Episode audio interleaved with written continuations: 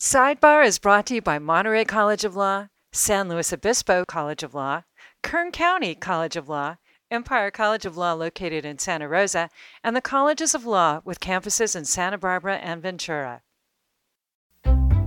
Welcome to Sidebar discussions with local, state, and national experts about protecting our most critical individual and civil rights.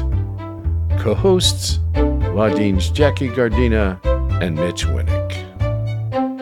It's a story about resources and it's a story about experience. That's one of our guests on Sidebar today, Professor Rachael Hinkle. Today, we're going to peel back what is considered one of the more mysterious, little known, and largely overlooked methods that are used to influence the decisions of the U.S. Supreme Court. Jackie, We've previously discussed the influence that religious ideology may be having on the Supreme Court decisions. But today's topic goes much deeper into the information from outside sources, including special interest groups, lobbyists, trade groups, nonprofit policy organizations, and other non-parties to a case. These groups file what are known as amicus curiae briefs, which is Latin for friends of the court. Yeah, Mitch, I'm really excited about this topic. Throughout my career, I've signed on to amicus briefs before the court, but I didn't know whether or not they'd be read or if they'd have any effect. And it may surprise people that an estimated 25 to 50 million dollars a year is invested in briefs to the Supreme Court with the hope of influencing the court's decisions on specific cases. The question that our guests, Professors Morgan Hazelton and Professor Rachael Hinkle, are going to shed light on today is whether these investments appear to be effective. Professors Hazelton and Hinkle are co authors of the recent book, Persuading the Supreme Court The Significance of Briefs in Judicial Decision Making. The book provides some of the results of their just simply amazing research that reviewed more than 25,000 briefs filed with the Supreme Court between 1984 and 2015. Also, the text of related court opinions and interviews with former Supreme Court clerks and attorneys.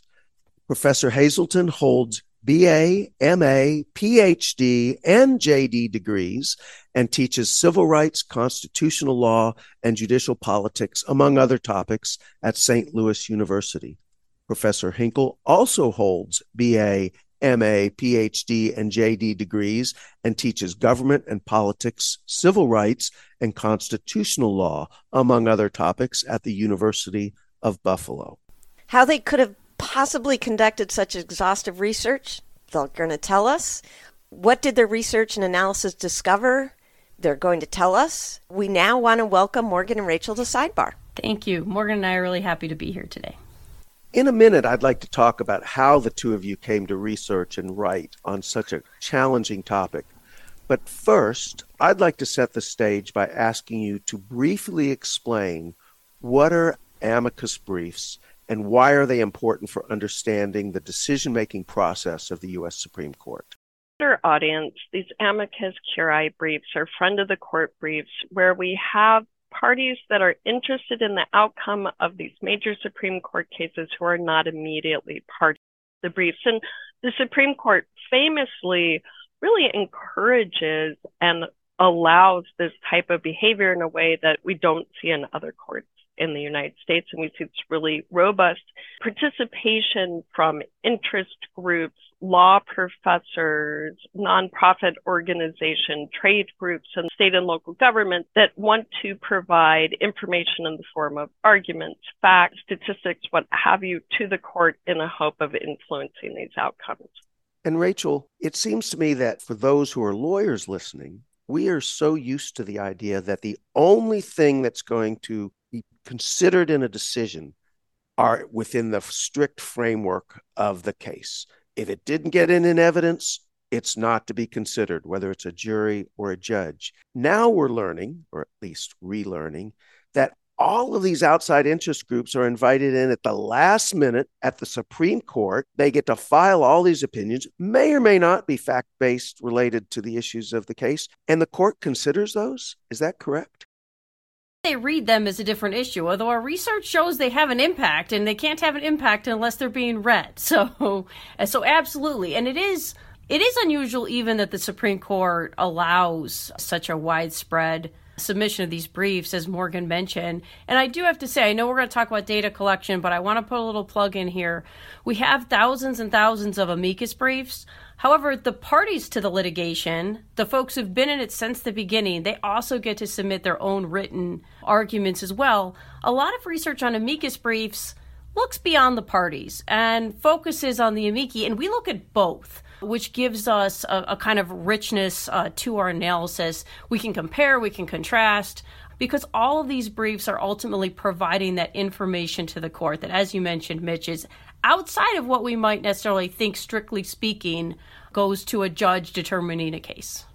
I just want to back up for a minute and do a wide lens because I think you say something very important in the introduction to your book is that we need to recognize that the Supreme Court is a policy making body, an unelected policy making body, which is important to remind people.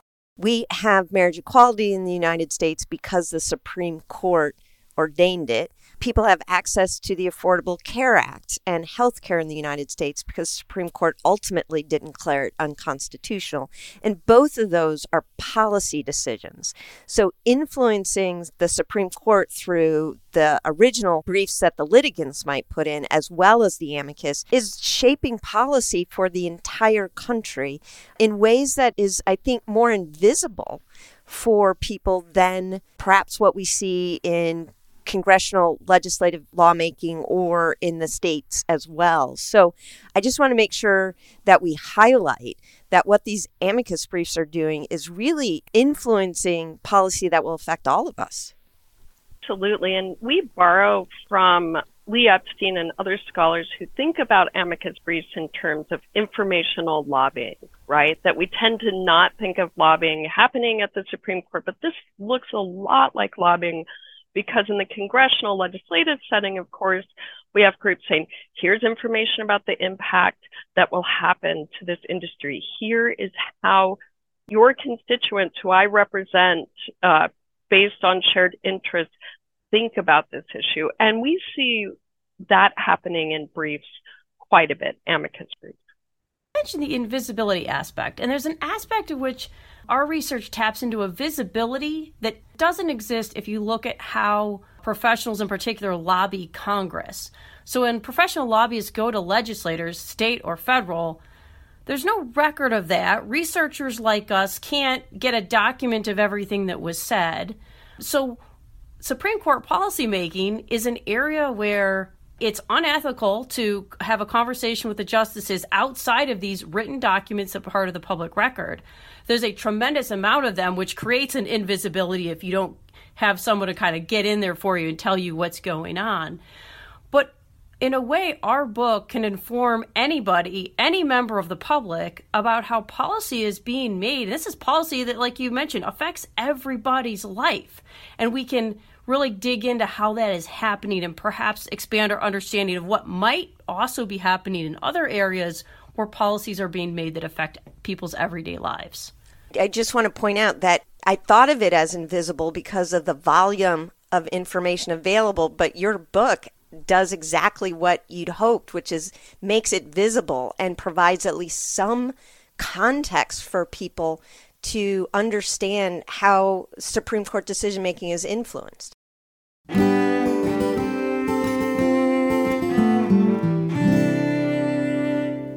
We are talking with Morgan Hazelton and Rachael Hinkle about the comprehensive research they have conducted on the effect that Supreme Court friend of the court briefs have on the ultimate decisions made by the U.S. Supreme Court.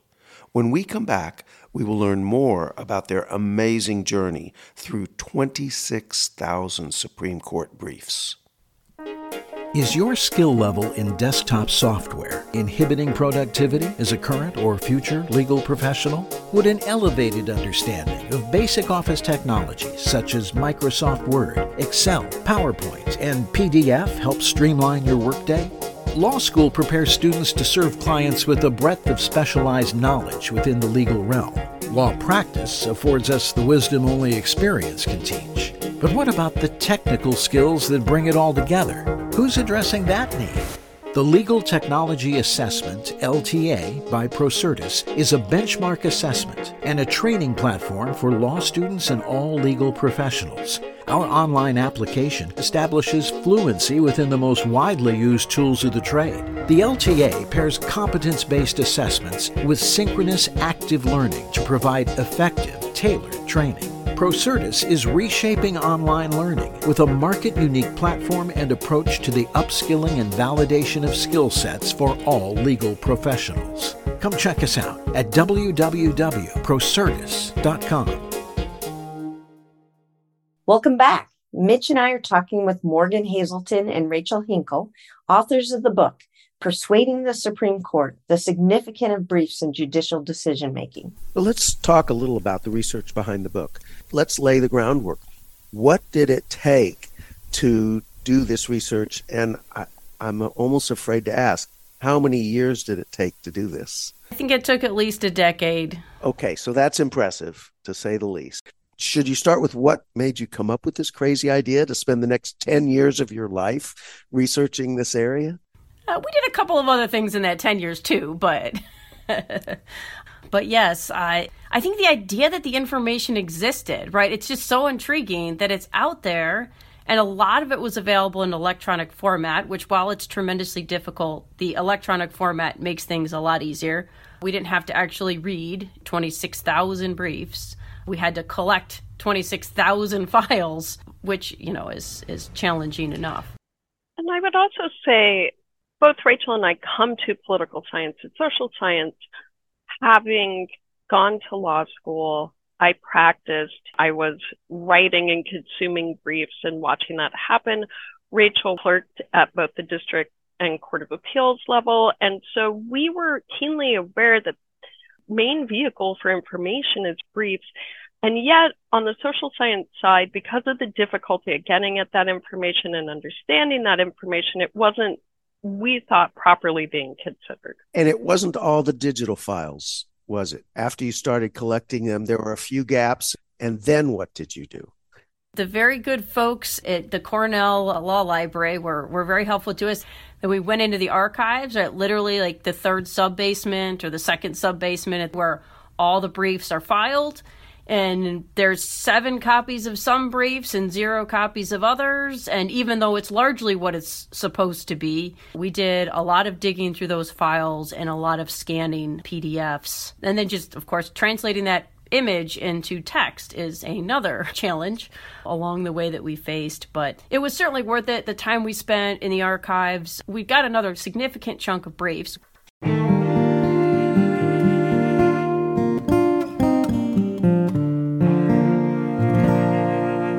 We're going to take another brief break, and when we come back, Mitch and I will continue our conversation with Morgan Hazelton and Rachael Hinkle, authors of the book Persuading the Supreme Court The Significance of Briefs in Judicial Decision Making.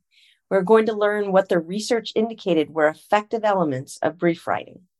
Welcome to the future of legal intelligence. Trellis, a state trial court research and analytics solution.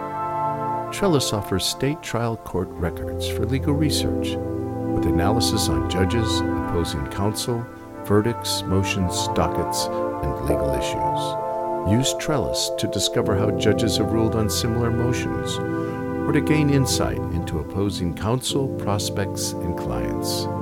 To learn more or to request a Trellis demo, reach out to Mike Suarez at mike at trellis.law or visit our website, trellis.law law.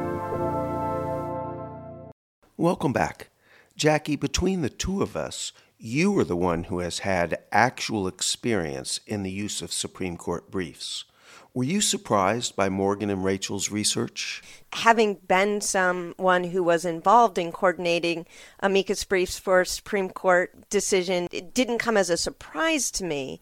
But you were identifying, in some ways, similarity of language or messaging that identified coordination as well as your interviews with people that highlighted coordination? Absolutely. We believe that we're seeing patterns and sometimes in ways that are surprising. Former Supreme Court clerks will tell you just as the Supreme Court would through its formal rules, we don't want to see repetitive amicus briefs. They understand the importance of coordinating on the theme, having policy coalescence, right, and having a consistent message, I believe. And that's something I think is invisible to the public that there is this coordination among briefers and that you don't want a rogue amicus brief coming in and just speaking off topic or a strange argument, right? In some ways, the rules seem to encourage this unique information, but in reality, it's really where you see that policy coalescence and a consistency of message that really seems to matter at the Supreme Court, at least in the actual language of the opinion. You've collected these 25,000 plus briefs. You've probably collected 100,000 contacts of the lawyers, interested parties that were involved in all of these briefs. You started analyzing it using these tools. And so, what were some of the key findings? One of the biggest things you might care about in a court case is who won, right? Who affects who wins. Now, that's just it's just the tip of the iceberg and I think Morgan's going to talk in a minute about really affecting the language of the Supreme Court opinion because that's that policy making document that gives us this rich and nuanced policy.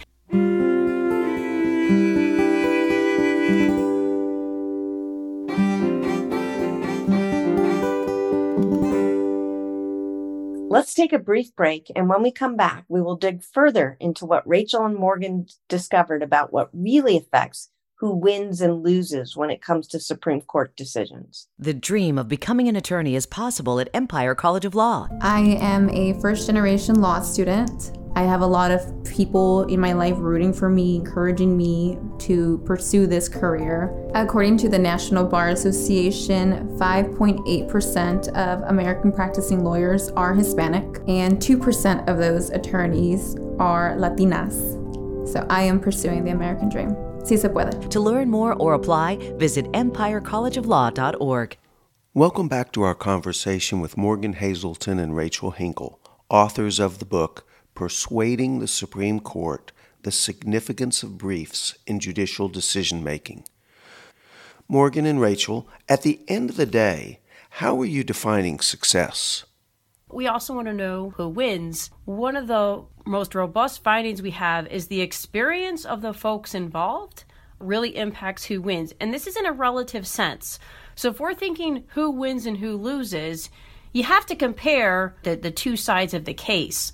Uh, so we find that the sides with more experienced attorneys, attorneys who have filed more briefs in the past, the more briefs you file, the better you get at it, the more the justices are used to seeing your name that side is more likely to win. So that experience of the attorneys is more likely to to win the case. So that's kind of a, a, major finding. Some other things can affect like peeling off individual justice votes, like the side with more former clerks gets more individual justice votes in a case. Experienced attorneys get more votes too, right? Because they're more likely to win. They do that uh, through also getting votes. And it's a way resources matter, right? Because those more experienced attorneys typically can be afforded by better resourced filers who can go out and hire those folks. So it's a story about resources and it's a story about experience. Experienced attorneys come at a price. So are you also saying that it isn't just about experience of the attorneys preparing the briefs, but the amount of money that's invested in one side versus the other will influence this?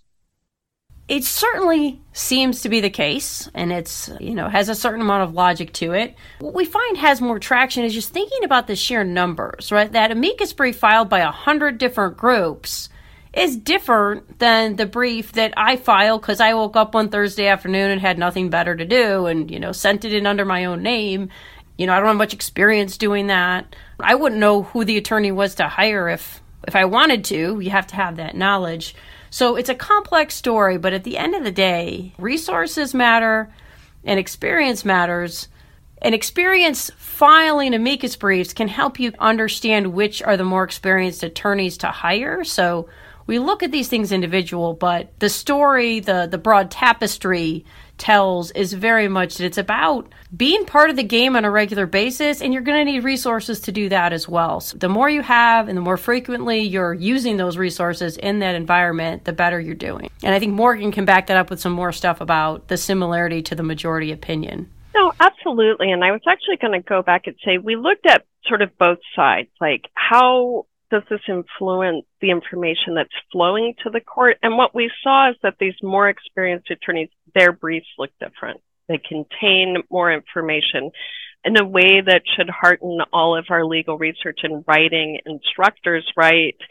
Less emotionality, clearer writing, right? We see that, that you're buying things that we think should create better legal briefs that consistency in messaging is then reflected in the articulation of facts and law that the Supreme Court ultimately announces. And that is really as much as winning matters. And in the book, we make a joke about, you know, in sports, there's the idea winning isn't the most important thing, it's the only thing. Well, of course, in Supreme Court litigation, the actual precedent that will affect the future is incredibly important.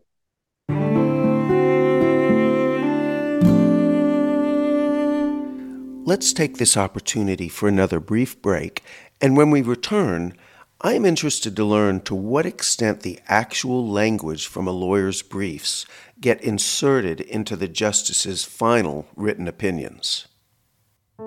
The future of law is protecting personal information online. It's ensuring patients' rights are protected. It's knowing how to manage your own business. At the colleges of law, you'll find programs built for change to address whatever the future of the legal industry might bring. The Colleges of Law, built for change, built for you. Find your future at collegesoflaw.edu. What I remember from the book is, and you've just stated it, but I want to emphasize it, is often you'll see that well resourced, experienced, brief language pulled directly from it into the majority opinion. So the amicus brief is literally helping write the policy.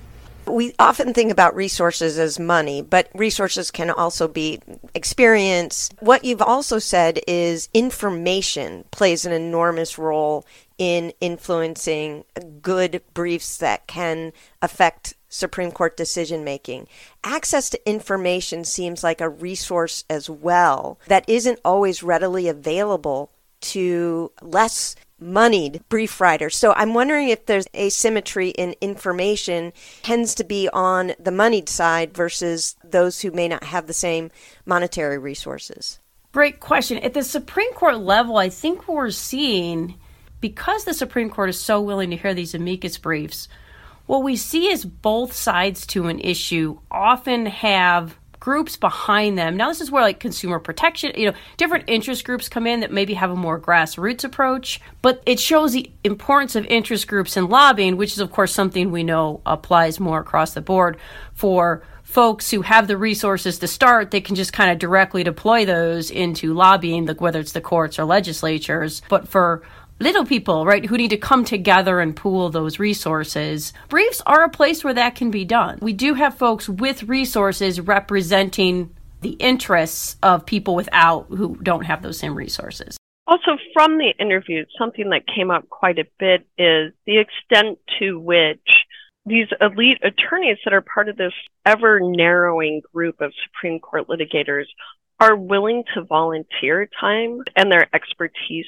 to some groups. And depending on the issue that may happen, it's also a way of getting in front of the court and building those practices. So it, it may not be all altruistic, but we do see some, I think, very important sort of pro bono work going on. I think we saw that with Ted Olson and David Boies when it came to the marriage equality work that they did. A lot of that was done because they believed in the issue and not necessarily because they needed to be in front of the court or it was a moneymaker for them. Let me branch out because both of you deal with public policy, judicial policy, government policy, things of that, in addition to this narrower area of research. But I listened to your descriptions, which seem perfectly sensible about how the system works. But I must tell you, it alarms me to some extent of the insular nature that you've just described, almost gatekeepers to the court, an increasingly shrinking group of attorneys who have an, uh, I was going to say undue influence, but extended influence when they're the ones creating the briefs, making the arguments. I don't think anybody outside of the Supreme Court insiders would understand that there is this, what appears to be gatekeeper system that influences which cases get heard and which cases might get a positive outcome. Is that too outrageous of a statement to make? I don't think it's too outrageous. I would say I'm of two minds about it. Of course, this is a you know, a very sophisticated elite type of litigation. And so, to the extent that we see specialists arising, right, law practice generally has gravitated that way over time. For more of a political democratic side, being concerned about access, right? If you're going to open this up to outside interest, that immediately causes issues of, you know, are we really keeping people from from access? Are we really privileging the most resourced and organized interests? And I think that there's just so much more research we need to do on that because I think it is normatively concerning, right? That we think that there's influence and it may not represent a plurality. Just to continue on that vein, we recently had Professor Charles Jay speak with us about judicial ethics. And it one of the concerning things is that there there isn't a code of judicial ethics that applies specifically to the Supreme Court. And we have seen some concerning indications of influence outside of the routine court process. For example, four justices might go to a Federalist Society event, and then Federalist Society submits briefs to the court, or justices might have a, a paid trip to speak at a particular event, and then those individuals end up filing or have issues before the court. Did you guys look at that at all? We did not. No, but we should. That needs two pieces of data, right? The people making arguments to the court and how successful they are, and we have that side of things. But if someone has a honorariums received from um, you could link those things up, and it would be very interesting to see what you found.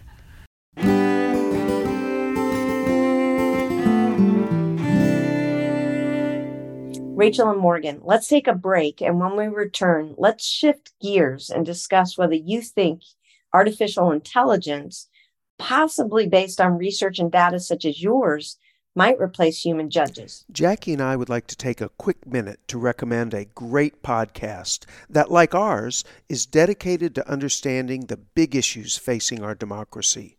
An honorable profession profiles the rising stars in American politics. From mayors to attorney generals, an honorable profession gives listeners a view from the front lines of our democracy.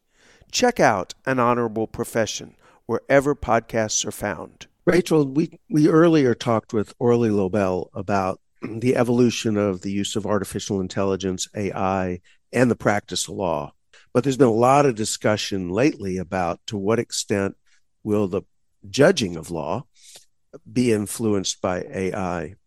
One of the discussions is that, well, if you have this database of all the decisions and you know the judges and you know how they've decided, and you use AI to plug all of this in, you pretty well have a predictive model of how to argue and what you would expect would come out of that that has very little to do with the facts of the case. What do you think about that? Predictive modeling is a little bit tricky. It's the old garbage in, garbage out. So the higher quality and, and more information you're putting into it, the, the better you could do even though political scientists are very good at understanding how judges and especially Supreme Court justices decide on issues, nobody's particularly good at predicting future votes or decisions. That's a little bit that's a little bit trickier task. Morgan, you and I talked briefly earlier about what you think AI can and can't do in the decision making process, what humans do better, what computers do better, and you had an opinion about that. I was saying this has been something that actually has been coming up for decades. And there are these more routinized tasks that computers are always going to be better at than human beings. And they're getting much more sophisticated, right, in the tasks that we can assign them. But there's a lot of use of heuristics and these higher level reasoning that I don't think that computers are on the verge of being able to replace human beings on. But I do think there are going to be tools that are going to help us. And to some extent, what it does is let us be more efficient with things that have been involved in lawyering for a long time. If I were a senior partner at a major law firm and I deal with appellate law and I'm looking to do better service for my clients, what have you learned that you can teach me as a managing partner to redirect the efforts or improve the efforts of my firm? I think one thing that I would bring up immediately, which I think is already happening, but you could redouble, is those efforts towards coordination, right? Making sure that you have every party that should be filing a brief filing and that everyone's rowing in the same direction. People are, of course, covering a wide array, but that there's this commonality of theme. And I believe that's already going on, but I think even more of that is helpful to its side. I'll let Rachael speak to also on the winning side that really having everyone coordinated and giving more information, we see that matters thing that popped in my head was trod the beaten path. This this is the way to success. Go as a group. This is not the time to take the path less traveled. There is a time for that. This is not it. Related to that, quality matters more than quantity. Trod the beaten path. It doesn't and we hadn't talked about this, but number of filers, number of briefs, number of attorneys matter less than the experience of those folks. If you don't know what's happened before, get in touch with some people who are familiar with this process I would also say the importance of reputation because we think the power of attorneys, it is in large part about what they know, how they know to do things, that they are producing briefs that look different. But also we have results that indicate that reputation matters a lot. You can bring all the information and arguments in the world, but if the judges don't believe that they can trust that, that will harm you.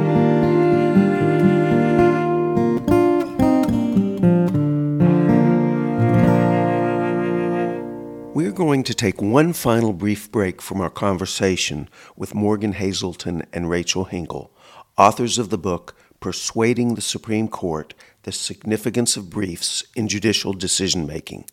When we return, we're going to ask Morgan and Rachael what role non lawyers possibly play in influencing the policies that are decided in the actual Supreme Court opinions. Colleges of Law and Monterey College of Law are part of a larger organization called California Accredited Law Schools.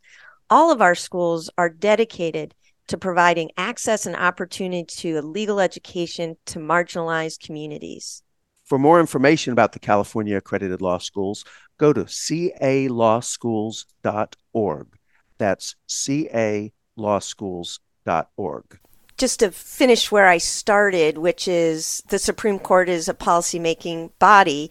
Normally, what we're talking about when we've talked about state legislatures or some of the other bodies that affect everyday lives is we do a call to action for anyone who's listening, regardless of whether or not they're in the legal profession.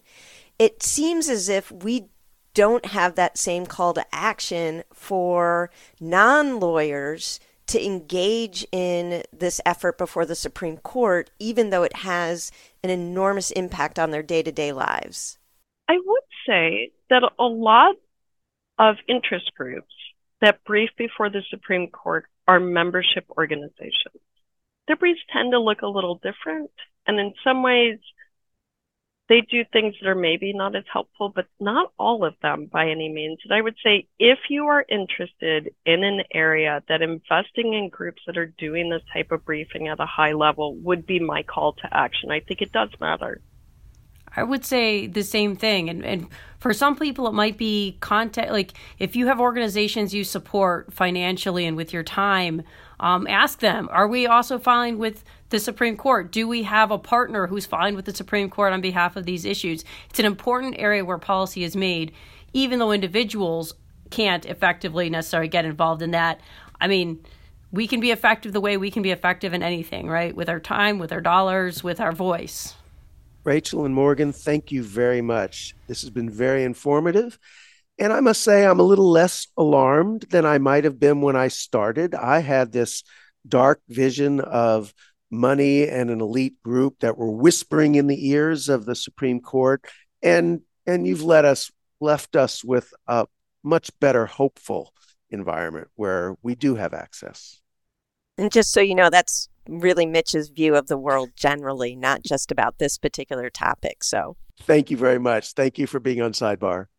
It was wonderful. Thank you. Thank you so much for having us. Jackie, I thought today's conversation was very helpful for a couple of reasons. One was informative about how important briefing before the Supreme Court is as part of the decision making process. And I know that sounds like it's a bit down in the weeds of the process of practicing law. But when all the public gets are the brief sound bites from news when the Supreme Court issues a decision, or even a brief soundbite from the arguments that are made, I think it does a disservice to our communities to not understand how complicated and detailed the process of arguing these complex issues before the court can be. These professors helped us understand that it's the background, the writing and preparation that are presented to the court, in addition to those relatively brief oral arguments, that actually do have an effect for those of you interested, I, I, think it's just an excellent book to read for background on what influences Supreme Court decision making. I think I came into the conversation, as you did, troubled by what appears to be power asymmetry in the ability to influence the Supreme Court. And I really want people to understand, and I kept coming back to what about the non lawyer out there? Because unlike legislative statement that can then be changed in the next legislative Congress or state legislature, Supreme Court decisions are often about the Constitution. And it is much more challenging to change quickly Supreme Court decisions that are an interpretation of the Constitution. So, in many ways, the power to influence Supreme Court decision making has lasting impacts that we don't necessarily recognize or don't necessarily see in the same way at the state or federal level when it comes to uh, legislative policy making.